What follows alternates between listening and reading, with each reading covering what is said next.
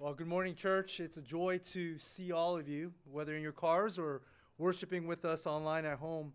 We've been going through 1 Corinthians as an entire church, but the sections we've been preaching through have been challenging because the tone of, of Paul is corrective, right? He's correcting certain issues with the Corinthians. And as pastors, sometimes we struggle. I know I struggled this week because this is a season where I, I believe the church is, needs not so much correction, but a lot of hope. And so I was praying whether or not I should audible, and then we would be behind and everything. We'd have to catch up again, and then you'd have like these two-hour sermons come January. Uh, so we will continue First Corinthians, but before going into First Corinthians, I wanted to spend some time giving you some hope. Last night, I was reflecting, and I, and I thought if you've lost loved ones, whether it's from COVID or any other type of suffering, or maybe you haven't lost loved ones this season, but maybe you've suffered some loss relational loss, job loss, some type of loss. Christmas time can be one of the hardest times of the year. Just even the isolation of feeling alone, not being able to see extended family, not being able to see some of your friends, especially if you're single and not being able to connect because we're doing our best to try to be safer at home. And I think COVID 19 just amplifies the difficulty of this season. I wish this morning that I could point you to greener pastures. But our hope, one sovereign word. There was an encouraging article that came out earlier this week from Gallup entitled Americans' mental health ratings sink to a new low. Now, that title doesn't sound hopeful, but here's the positive news. This article was based on a recent Gallup poll that reveals that despite the low rates of mental health, that the only, the only demographic whose mental health improved in 2020 are those who attended weekly, not bi weekly, not monthly, but weekly religious services. Now, to be clear, Gallup is not a Christian organization, so this could be any type of religious service. Now, for those who attend weekly religious service, mental health, get this, has gone up plus four, positive four percentage points since 2019 every other demographic went down in mental health ratings. So you're talking about people who have professed to attend religious services weekly, and this report doesn't specify whether it's online or in person, but let's just say it could be both, that their mental health went up positive four points in the midst of 2020. In contrast, just one example, those who seldom or never attend religious services at all, their mental health rating went down minus 13, negative 13 percentage points compared to 2019. Now, this report is encouraging because the positive impact of weekly church attendance comes as no surprise to those of you who have been faithful to attend, whether online weekly watching the live stream or watching the post recording or coming in person outdoors. Either way, the research backs that up. That gathering under the Word of God, hearing the Word of God, can protect you from mental illness. It can protect you from feelings of isolation or depression. And we know, once again, that church is much more than Sunday. But church and corporate worship is essential for spiritual flourishing. You see, what happens is in a time where the world is full of bad news, it's essential that you hear the Word of God. Worshiping brings you outside of yourself, it connects you to a larger story and a greater community. Even if you're just worshiping online, when you log on online, you maybe you don't see other people, but you know that you are gathering with other people. You know, in fact, that it's not just FCBC Walnut, but on Sundays all around the world, God's people are paused for a moment in the midst of chaos or COVID or whatever's going around around them. They're gathered for their moment before the throne of God and before the cross of Christ, singing songs. There are hymns that have been sung for centuries, sung during times of celebration, sung during time of crisis. There are saints that are now in heaven with you that have sang those very same hymns. There are modern hymns that are now being sung across the face of this earth by Christians, Christ proclaimers, proclaimers of the gospel, and that unites us and it reminds us that we are part of a greater story, we are part of a larger community, we are a part of a greater meta narrative. We are part of the gospel story and redemption. And exiting the vortex of our own feelings, of our own anxieties, of our own news feeds is exactly what we need to come out of ourselves and to be connected into the throne room of God. This doesn't mean that our trials disappear. This doesn't mean that reality sinks away. But it is a reminder, just even if for a few hours, that Emmanuel, God is with us. It is the great shepherd, the good shepherd, who is with us, who ushers in, ushers us into the spiritual realm, even when we face the horrid realities of what we see going on in this world. So I do encourage you, we encourage you, in the safest ways and the wisest ways possible, to stay connected with the church. Whether it's online or safely here outdoors. If you do join us outdoors, please, please, please maintain your physical distance. Please uh, keep your face mask on when you're uh, engaging with other people. And please, if you are in your small groups throughout the week. Uh, we've sent out an email encouraging all of our small groups, if all possible, at least for the next three weeks or so, to help out uh, by gathering virtually online. Okay, we're, just asking that for the next three weeks or so, that all community groups and small groups would do uh, would do it online if all possible, and pray. We know our hope is in Christ, but the vaccines are coming. Uh, there is light at the end of the tunnel. And so we have hope. Let's support our medical community. Let's do the best that we can uh, to encourage those on the front line, like Pastor Terrence prayed. And together we know that we're not alone, that Christ is with us, but churches all around the world are going through this together. We're going through this together. So it's with that that I want to transition us into 1 Corinthians during this time. Now, I've entitled our sermon this morning, Servants and Stewards. Servants and Stewards, subtitled Ordinary Disciple Makers in the Age of Celebrities. Once again, servants and stewards, ordinary disciple makers in the age of celebrities. Now, last week I concluded our message with an application talking about celebrity culture, so I won't repeat that in terms of why we have celebrity culture and why that's actually natural in terms of how God designed the human race. It is the fall of man that created celebrity culture. But today I want to talk about this idea of what it means to be servants and stewards. Now, in the subtitle, I say disciple makers because, in the context of Corinth, that's exactly what Paul, Apollos, and Cephas that's what they were doing. They were making disciples. Now, they were making disciples of Jesus Christ. They weren't making disciples of their own. But it's because of the very fact that they were so effectively used by God in making disciples that their disciples wrongly began to follow them. And rather than to identify themselves as followers of Christ, their disciples concluded that they were followers of Paul, Apollos, and Cephas. And they treated their favorite church leaders as a celebrity.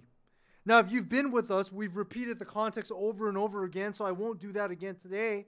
But basically, one thing that does need to be re- uh, repeated is the Corinthians were importing secular standards to judge which Christian leaders they wanted to follow. And I need to say that because nowhere in the New Testament does it say that you shouldn't have good judgment or that you shouldn't have discernment or that you shouldn't hold Christian leaders or yourselves accountable. This is not teaching that we shouldn't exercise accountability. In fact, 1 Timothy and Titus talk about the qualifications for Christian leaders. These are qualifications not just for pastors and deacons, but these are qualifications that are supposed to be exemplified and practiced by every Christ follower. So, this passage, just to be clear, is not saying that you shouldn't exercise good judgment on people.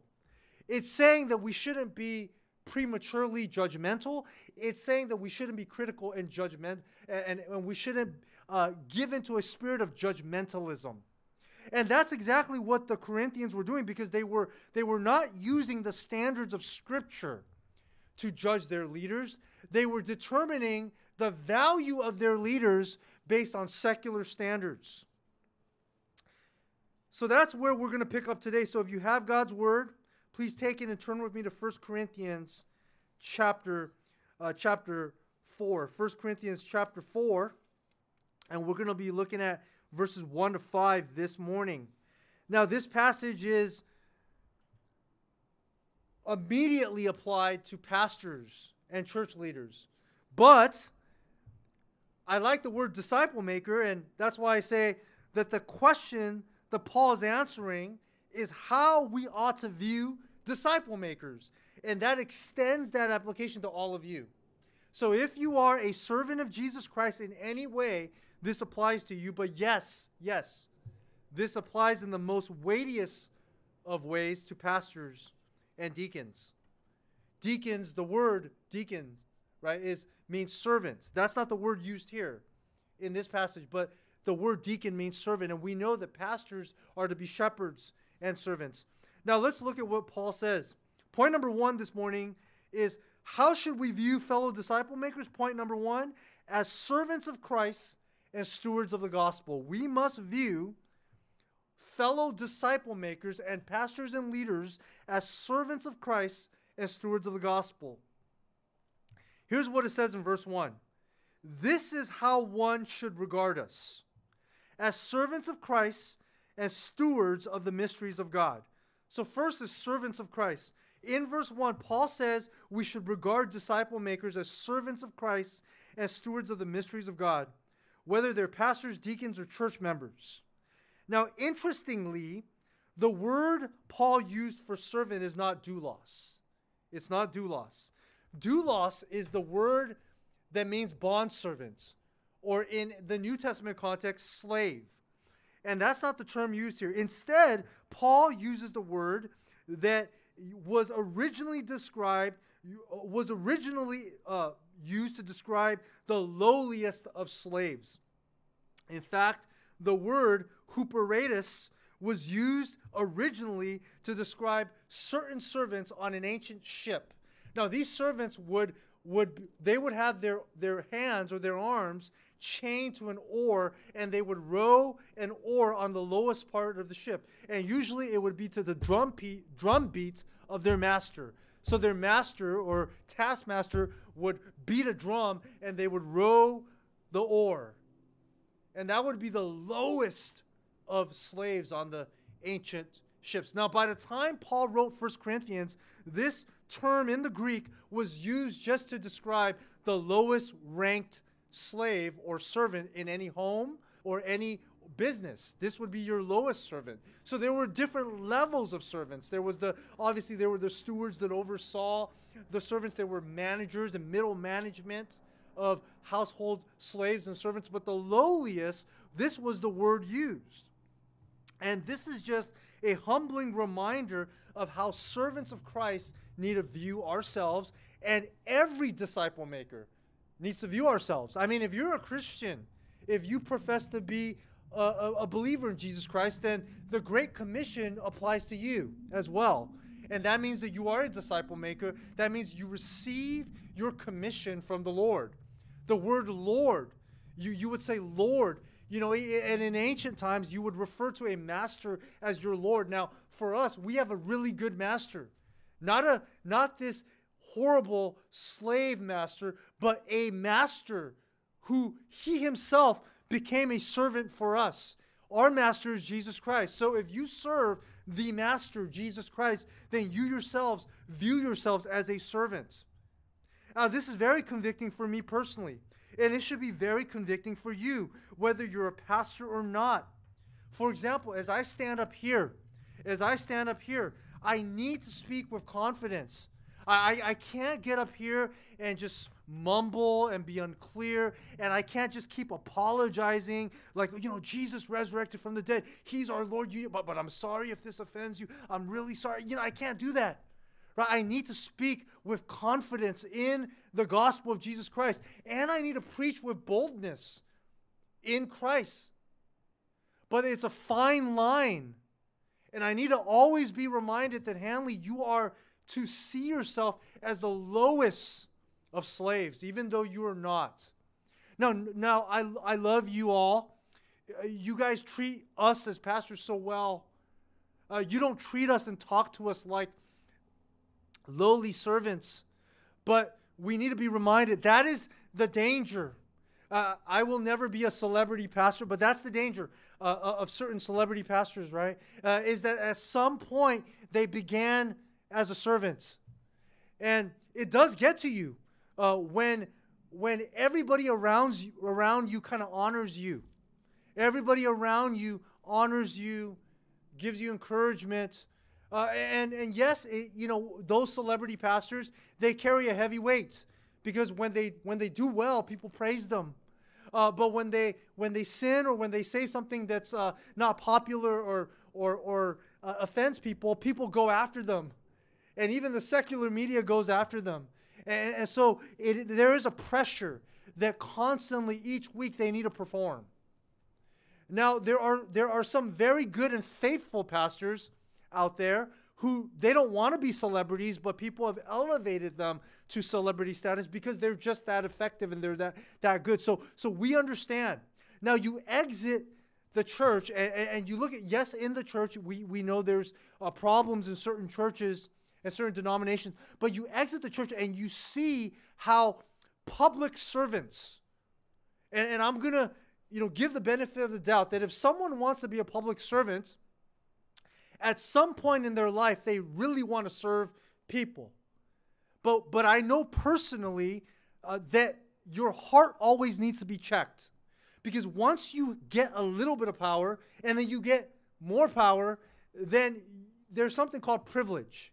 And what we've seen, and I'm not criticizing anybody specifically, I'm not, uh, but what, what we've seen in the political world is that sometimes power corrupts and power can become hypocrisy uh, when you begin to tell everybody that they need to do certain things, but because of your position, you can get away with just not doing that, not doing those things yourself. Right? And we see that in the United States with certain politicians. And so, even pastors, then, you go back into the church, pastors, deacons, lay leaders, volunteers, servants who started off well. There are certain times where the flesh can be tempted. It's such a fine line. And that's why there's a constant reminder that we can't just view ourselves as public servants like politicians. We actually need to view ourselves as slaves as the lowliest of slaves. And I'm reminded, even last night, as I put on some music, uh, I put on some Christian music, some praise songs, some hymns, and, and I began to reflect and I began to think, how do I do the introduction? And I, and I began to think, who are the people who are hurting? Who are the people who, who need to be uplifted? Who are the people uh, who need to be served? How can these messages that we preach, the, even the announcements and the prayers, serve to up, uplift those who are going through the hardest of times among us? How can we best serve? And, and I think it's a constant reminder. So I want to encourage you that the more status that you get, uh, if you ever become an officer, if you ever become a deacon, if you uh, we you need to see yourself that that's you're actually lowering yourself more and more. the higher the stage, you need to look at that as the lower you got to go because the temptation is so real. I am so thankful. I am so thankful for the pastors above me. And I'm so thankful that they've always been gracious with me. I'm so thankful that I've always had people to look up to and learn from. And sometimes we are reminded that God, He brings you down, He teaches you. He has you go through some trials and heartache before He brings you up because He wants His leaders to serve with a limp. There was a there was a professor of preaching, one of my favorite. I never got to sit under him directly, uh, but Pastor Alex Montoya. And he used to teach his students. And I would go to conferences and sit in these seminars that he would teach. And, and he would say, You could tell the seminary students from the pastors. He said, The seminary students would jump into the pulpits, they would run around, and they would have a lot of energy. And the pastors were the ones limping around and limping into the pulpit because they were all beat up from ministry. And it's so true that, that the senior pastors, the leaders, sometimes when God, by the time God elevates you, you're so beat up. You're so beat up so that you'll be reminded, you'll be reminded that you are to be a slave. So that's the first thing for all of us, not just pastors and leaders, but every servant of Christ. We need to remember that we are to be the lowliest of slaves. Now, there's a balance be- between being lowly and the authority that's entrusted to us.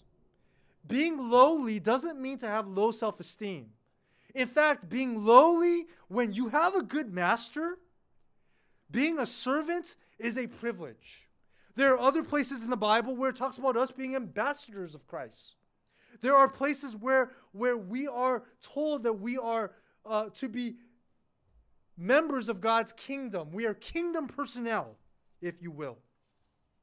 And in this passage, there is a very honorary word, and that's the word stewards. Notice in verse 1, it says that we are all stewards of the mysteries of God.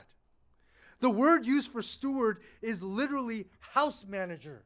House manager.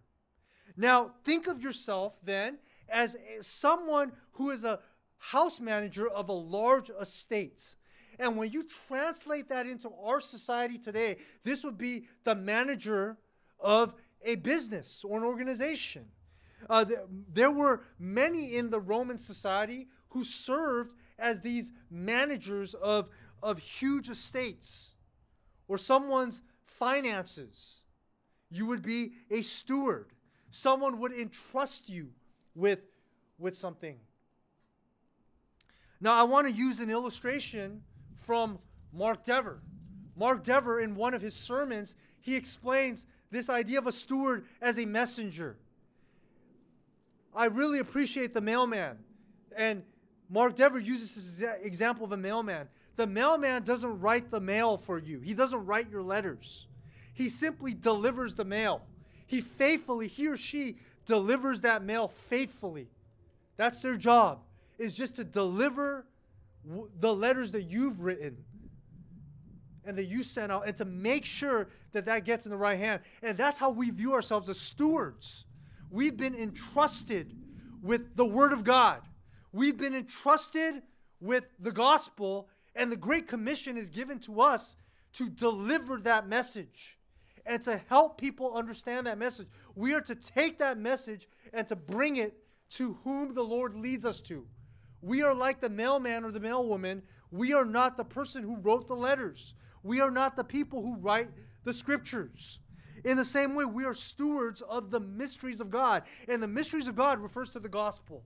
It was a mystery from, from the beginning of time that God would save his people through the Jewish Messiah that the Messiah would actually be a man that happens to be 100% God. And that that Messiah would not only save Israel, but would save the Gentiles as well. Jesus is the Messiah to Jews and Gentiles. That was a mystery hidden and now revealed in the time of the New Testament. That's the gospel. And so we are stewards entrusted with the message of the gospel. This is a high calling, all of us. This is something that is that is a critical uh, matter of importance that's been placed into our hands. And so Jesus trusts us. But that also reminds us then of what our call is. Pastors, I know there's some listening, I know there's interns here. Pastors, we're not just entrusted with the Word of God. That is the most important thing we are entrusted with. We are entrusted to feed and deliver the Word of God to God's people. But second, we're also entrusted with a people. You know, I, I wasn't, uh, maybe, I think it was 2011. It wasn't that long ago. I was just a little bit over 30 years old when Pastor Jackson entrusted me uh, with more than just the youth ministry and said, okay, I, want you to pray about being English pastor. Well, what does that mean? Right then, he's entrusting me with regular preaching and teaching. I didn't have, I was barely married, didn't have any children, not much life experience. And I couldn't believe the weight. And it, it was scary, and I'm still scared a lot of times. And he's entrusting me after so many years being the founding pastor with the souls, with the task of shepherding souls. Pastor Albert continues to entrust the pastoral staff, right? But we know this all comes down from Jesus Christ. Deacons are entrusted with caring for you. We test their character. These are faithful men who have been tested, trustworthy. Then there are officers, and there are Sunday school teachers, and all the volunteers, right? And, and you go down, and no one's better than anyone else. We play a different role.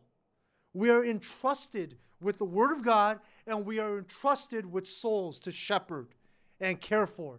If you're a small group leader, you've been entrusted, or community group leader, you've been entrusted with souls. I am reminded of how tender souls are. You know, there are times where I know I can get up here and I can choose my tone. Sometimes I get lost and I just get really passionate. And you can say things, and, and there are people who are physically strong, and there are people who are very uh, powerful in society, but you know that emotions are tender. That's why people can stress out and get depressed, even the most powerful, most powerful people. You know, emotions are tender when people lose a loved one, when, when people are, are in the hospital facing surgery. And when you go see them, when you pray for them, when you preach God's word, when you share God's word, there is a power that you need to remember that you cannot use the word of God, you cannot use Christian teaching. And so, small group leaders or just regular members, as you speak to each other, you can't crush people. You need to remember that the Word of God is a sword, but there is a time where the Word of God needs to be a sword, and there's a time where it needs to be the shepherd's staff. There's a time where you need to be gentle and lowly like Christ. There's a book by Dane Ortlund, Gentle and Lowly. I commend it to you to go ahead and read it. Go get that book and read it, and you will see the tender nature of Jesus Christ. The same Jesus who turned the tables and cleared the temple, rebuking the Jewish religious leaders, is the same good shepherd who wept when his heart broke because he saw Jerusalem as people, as sheep without a shepherd. And so that is how we need to see ourselves as servants of Christ, stewards of the mysteries of God stewards of souls of people. We must be tender. And that's how we understand the role of how we ought to view our leaders. And so you compare that to celebrity culture, and it's so very different. It's so very different, right? From this, from the celebrity culture where leaders become celebrities. We have to be careful. That's how we must view our disciple makers. And if you view your leaders in that way, then you're not going to say, I am a follower of Paul, Apollos, or Cephas. You're simply going to look to these lowly servants and hopefully, when you see them, hopefully you see an imperfect picture of Jesus Christ, and hopefully they would point you to Christ. That's point number one.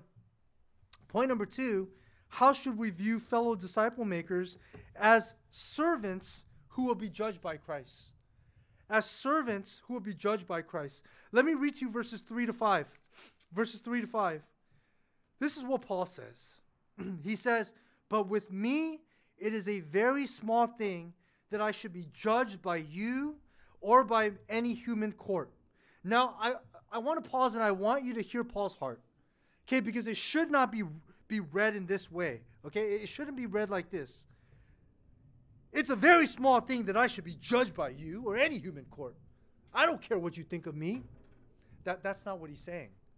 Okay, he is saying, it is, but with me, I've been insulted, I've been misunderstood. You know that I love you. I wish I could be there with you. I've been misrepresented at times. I can't do anything but write boldly with my pen.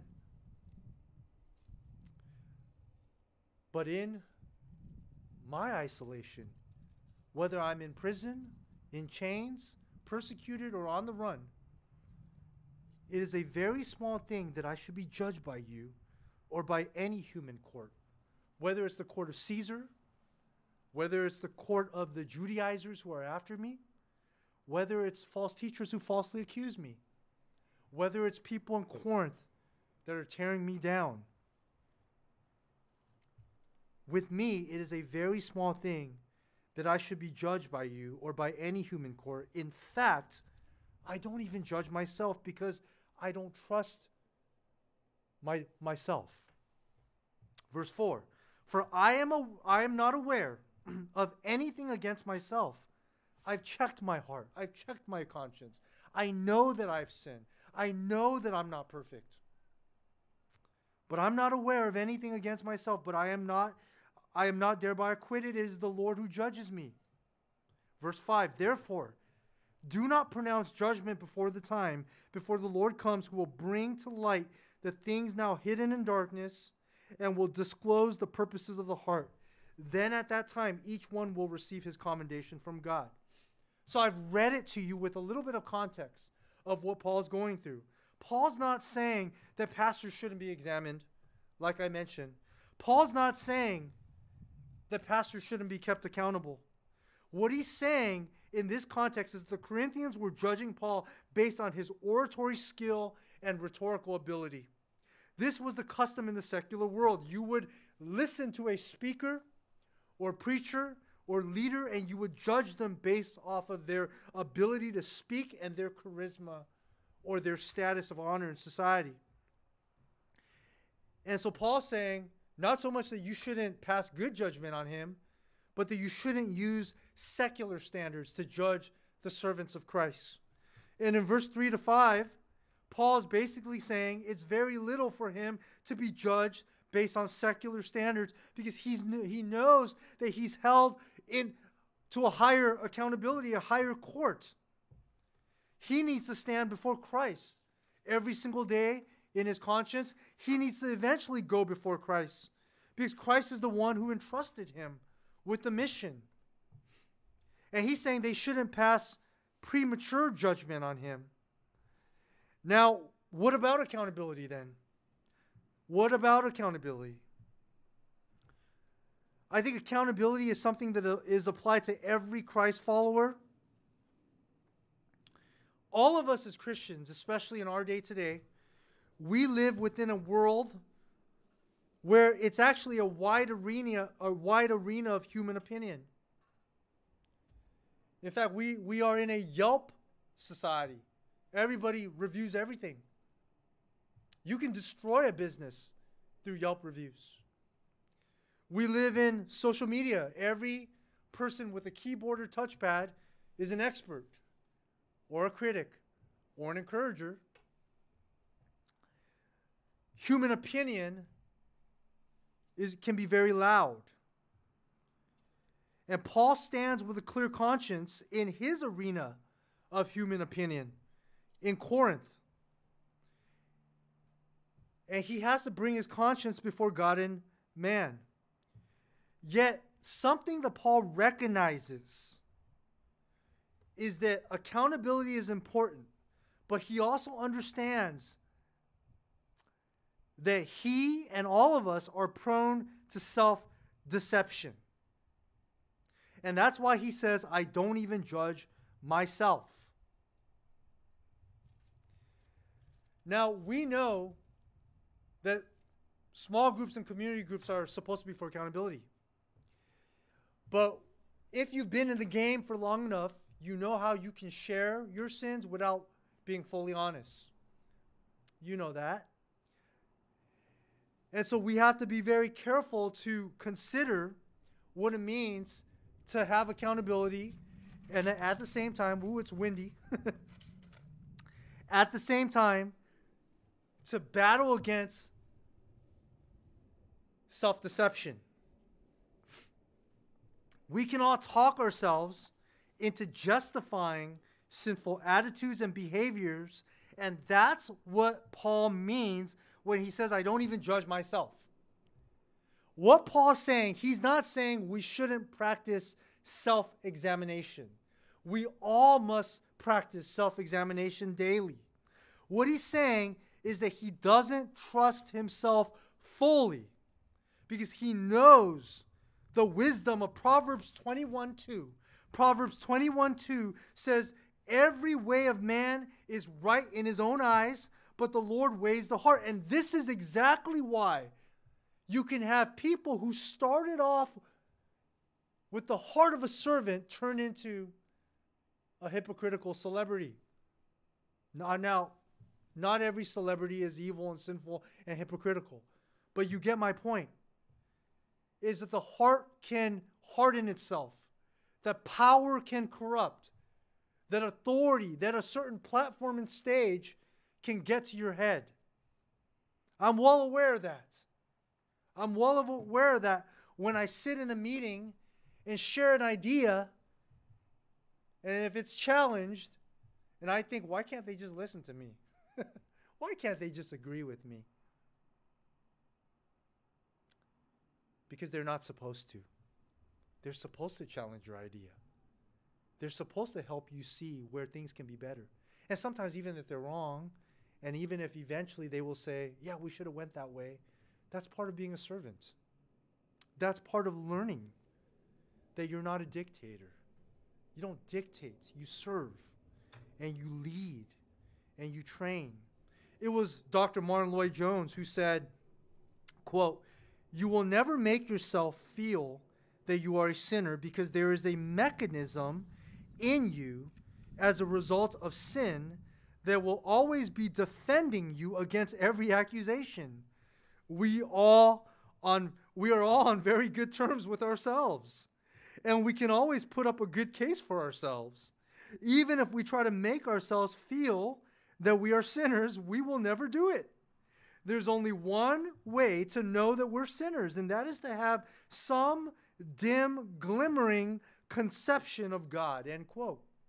And what Lloyd Jones is saying is so true that we can't objectively judge ourselves because we will always seek to defend ourselves. We love ourselves. And that's what Paul's saying. I don't even judge myself. I don't even judge myself, but I go before the Lord. And before going before the Lord, he checks himself and he's like, to the best of my ability, I don't think that I, I have anything to be ashamed of before you. And it, it is in that context that I can say, please don't prematurely judge me. That's what Paul's saying. Right? And if you're a genuine believer, you have the Holy Spirit in you. And the Holy Spirit is someone that you can't hide from. He lives within your heart, He works on your conscience, and He presses against you. And eventually, if you're a genuine believer, the Holy Spirit begins to work. And you begin to get convicted when you do wrong, or when you sin against Him, or when you're acting in a manner that's unchristlike. And over time, that conviction turns into action and he changes you. Your behavior is changed, not externally, it's internally, and that that impacts external behavior. You know how it is, how sometimes you can go through the motions, or anybody in this world can do what's right on the outside out of fear of consequence. People can act and put on their greatest behavior, but internally, there can be evil thoughts and evil desires. What the Spirit does is the opposite. He changes your heart so then what flows out of you becomes behavior that reflects the work that Jesus is continually doing in your heart.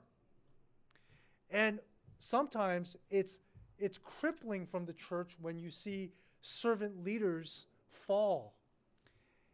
And then you see how did it get that far? Well, eventually the Spirit of God presses and presses and presses. And, and if someone's a believer, then that work will be done, and eventually the Spirit will cause them to grow, or somehow it gets revealed. Because what it says that if it doesn't get revealed on the day of judgment, it gets revealed that that light and darkness don't mix. Eventually, if you're trying to hold on to God's word, which is the which is conveys light, if you're trying to hold on to the word of God, if you're trying to use the word of God to lead and shepherd people, eventually what you're holding is more powerful than you. It will expose you if you have false motives or if you have a secret life. The word of God will take over. Remember, stewards, not the author. We are the stewards. We are the people who deliver the message. The message is greater than us. And when we deliver the message, sometimes there will be people who criticize the message. They criticize us. And, and in those moments, we need to be reminded that it is the Lord who sent us, that we are simply the stewards. We're simply delivering the message of God. But in the same way, if we don't align our lives, not just pastors, but any Christian, if you don't if your life does not align with the word of God, which is light, then that light will overcome and that light will separate light from darkness and it will be evident to the world that you're actually not saved or that you've fallen. And yes, the Lord can bring you around. He can bring you to repentance. So every single time there's a celebrity pastor that falls because of sexual immorality or corruption, the first thought in my, my mind is not, oh, I'm so much better, but that Jesus, that could be me. Please, Lord, please, Lord, keep me humble. Please, Lord, crush me if you need to. Remind me. Remind us all that power can corrupt. Because verse 5 says, He will bring to light the things now hidden in darkness and will disclose the purposes of the heart.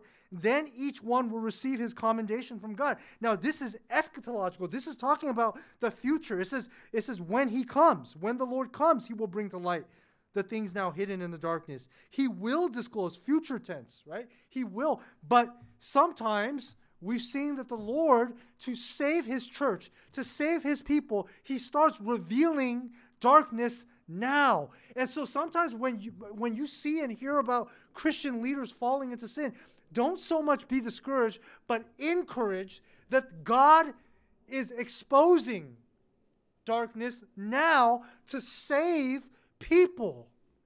To say, Maybe I was deceived in following a celebrity. I shouldn't be following a celebrity because the celebrity has fallen. I should be following Christ so that even if pastors fall, that my Savior has not fallen. My Savior has risen, indeed. And it is my Savior and Lord whom I follow and boast in. Now, in our current world of excess human opinion, I believe the key to maintaining sanity and mental health is actually put into this passage. Now, I understand we live in a world of instant gratification. Now, I'm just at the point of premillennial. And I've mentioned both, both in my eschatology and my age. I'm not fully Gen X. I'm not millennial. You know, I, my first experience of internet was dial up, where you get the free AOL CD. You do the dial-up internet, rented videotapes from uh, v- VHS tapes from Blockbuster Video. We had cassette tapes. You rewind it with a pencil sometimes. And so I know what it's like to call someone and not be able to get through because beep, beep, beep, beep, the phone's busy. I know what it's like to send mail out and not get any response. I know what it's like to have to go to a bookstore to look something up. I know what it's like to have to go to the movie theater and watch a movie or wait for the VHS to come out. We live in a very different world. Everything is instant. And so when you hear pastors and preachers and disciple makers share about, don't worry about what people think of you right now, don't worry about the comments and the likes or dislikes. Wait until eternity where you will be vindicated by the Lord. That just doesn't hit for this current generation. You give the amen, but in your heart, it doesn't matter because you, ever since you were born or you're a child, you're conditioned to have instant gratification, instant response, instant praise, or instant criticism. And that's what I meant. We live in this Yelp and review and excess of human opinion culture. But the key to mental sanity is actually being able to do something in your mind, in your heart, which is to look into the future and to rest your soul on God in terms of what's going to happen, not now, but what He thinks of you and what's going to be revealed and made clear on the day when He returns or the day you go before Him. And it's as simple as this you want to say something, you want to write something, you want to do something, and you think in your mind, I wonder how so and so is going to receive me. I wonder what people are going to think about my work or my words. I wonder how people are going to respond to me if I'm a Christian, if I say I'm a Christian, or if I have these Christian values, or I care so much about what people have to say about me, what they think about me, or how they review me. And it's just this mental switch called W A I T, wait on the Lord. And that might mean waiting until the day of the Lord. But it's a mental light switch that simply says you close your eyes, forget about what people think, and you enter into a divine throne room. In this room, there is God sitting on a heavenly throne. Around him are angels terrifying beings to us, but to God, they are his servants. All day long, they cry, Holy, holy, holy. This God is so immense, so huge. It is the God of Isaiah 6, it is the God of Revelation chapter 4 and 5. And you know the face of this God in the person of Jesus Christ. You are covering your face you are on your knees, you're bowing because you're terrified, because He's 100% holy. Yet, one like a lamb comes to you and says, Draw near to the throne of grace, draw near. Child, what is your request? That's Christ, your Savior. Covered by His blood, the Spirit of God fills you with confidence to draw near. The Spirit of God sends you back out. The Spirit of God is with you. Enter that divine throne room. What happens in that divine throne room is not, okay, I don't care what anybody thinks about me. I'm going to say whatever I want. I can offend people left and right because God's my judge. Only God can judge me. No, that's Tupac. That's not scripture. It's not only God can judge me as. When you go into that throne room, what happens is humility, brokenness, gentleness, love.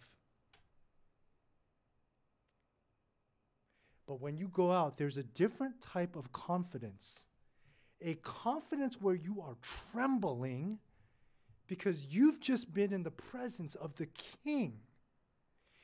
And you go out as an ambassador. And in that moment, it does not matter how people judge you based on worldly standards when you know that your conscience is clear because you've been examined by God. Can you do that? If you can do that exercise, it will help your mental health, it will help your emotional health.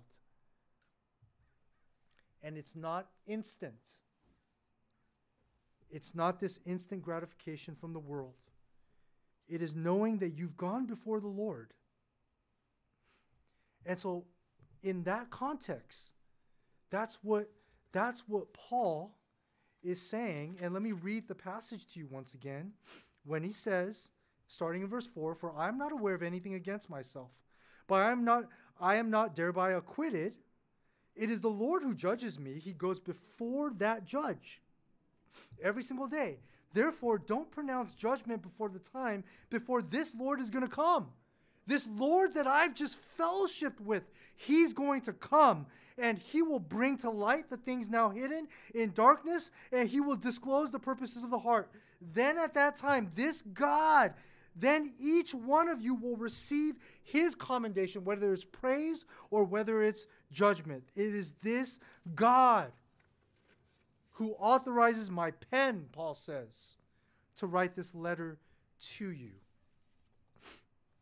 So, the big idea this morning is that Christ will call every disciple maker to account for the character of our service and faithfulness of our stewardship.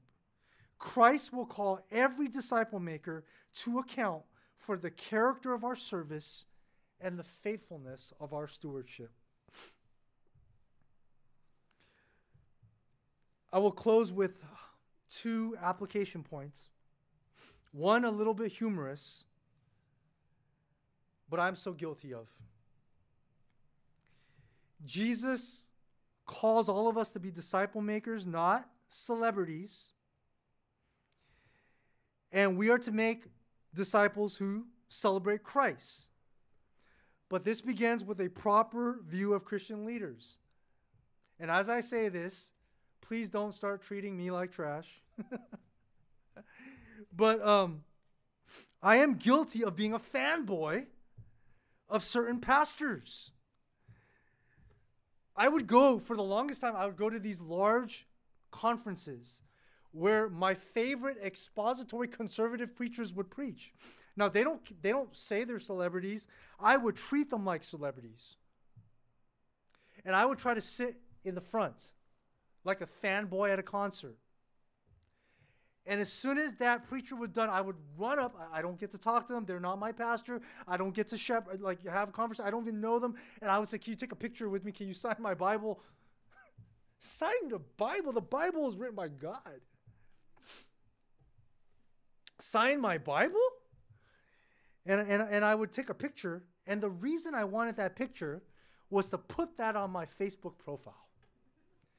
And most of you know that for about a decade, I had the same profile picture with my favorite conservative, solid preacher. One of my favorite preachers. I, I, I had it's me and him. I've never talked to him in that car. I didn't even converse with him when I took that picture. I've never even been to his church because it's out of state. Never been in his church. But what I wanted to say was, look at me. Number one, I'm conservative because of I'm I wanted people to know something about me. Number two, I'm reformed. Number three, I'm a Calvinist, right? I mean, I'm not saying that's the right thing to do, but I'm saying I'm a Calvinist because this guy is. I was wearing my John Calvin T-shirt in the picture. So here I am, John Calvin T-shirt next to my favorite Calvinist Reformed preacher. And I wanted everybody to see I got a picture with him. And I was such a fanboy. And I would walk around and I was starstruck at these conferences. I would wait in the hallway, and as they walked by, and sometimes security ushering them, I'd be like, oh my goodness, look who it is. It's so and so. Look who it is. Look who it is.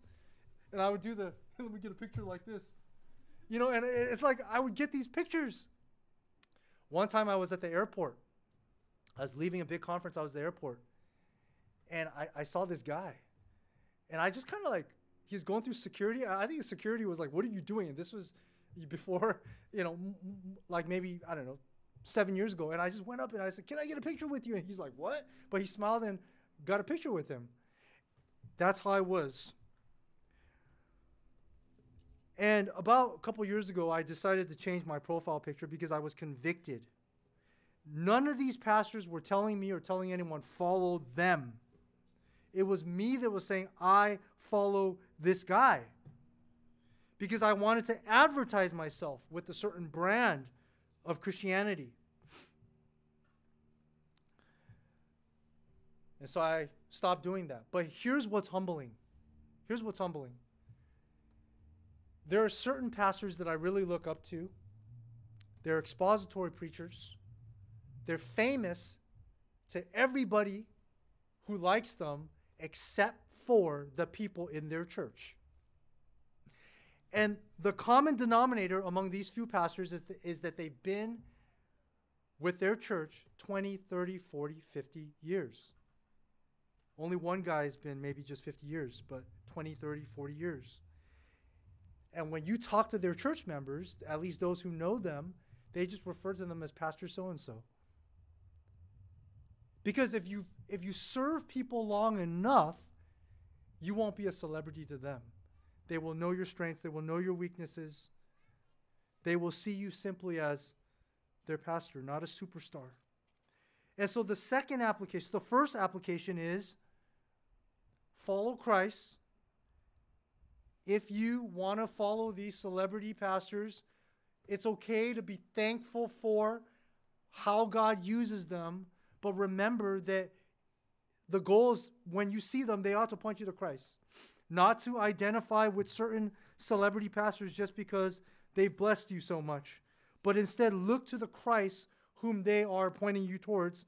But number two, along these lines, one way to guard against being a celebrity, and this is not just for pastors, but for all of you, is to find a church and stick with that church as long as you're able to. I know some of you have to move because of work or because of school, but stay with that church for as long as you can. Because as you begin to serve in that church and you serve more and more, people will know you. And after 20 years, they will love you when you're awesome. They will criticize you, hopefully lovingly, when you're wrong. And what you want from them is not for them to celebrate you and to say how great you are. Instead, what you want them to be able to look to you and say is that that person is a, is a trustworthy representative of Jesus Christ. Just think about our own church. For those, there are certain people in our church who have been serving, volunteers serving 10, 20, 30 years, and you don't think of them as superstars. You simply refer to them as that's Auntie so and so, that's Uncle so and so, that's young adult so and so, that's student leader so and so. He or she, they're trustworthy. We've observed their life, we've observed their family, we've observed them raise their kids, we've seen them go through struggle, we've been to funerals, we've been to birthday parties, we've been to weddings. It's been decades. And they're putting on a show for you, actually. But that's not the celebrity, that is life. And when you see these faithful saints, you're being discipled. And we are all called to be disciple makers. These are the disciple makers. The ordinary disciple makers in the age of celebrities, that's actually who you run to. Because when you're going through hard times and crisis, you can't text or call up your celebrity pastor. You will end up calling your group leaders, your shepherd, your pastor, your aunties, your uncles. Those are the ordinary heroes whom Jesus has entrusted with not just the Word of God, but your souls. I love you, and we love you more than you know. Let me pray. Father, we are grateful for this church, both those here in our presence and those at home online. Father, we know that you are a good God. We know that you give us the example of a servant and steward in Jesus Christ and in the New Testament apostles. Father, I pray, Lord, that you would continue to build up our church as a church of many servants and many stewards. Help us, Lord, especially to shepherd and to guide your people during this time of chaos and crisis. In Jesus' name we pray. Amen.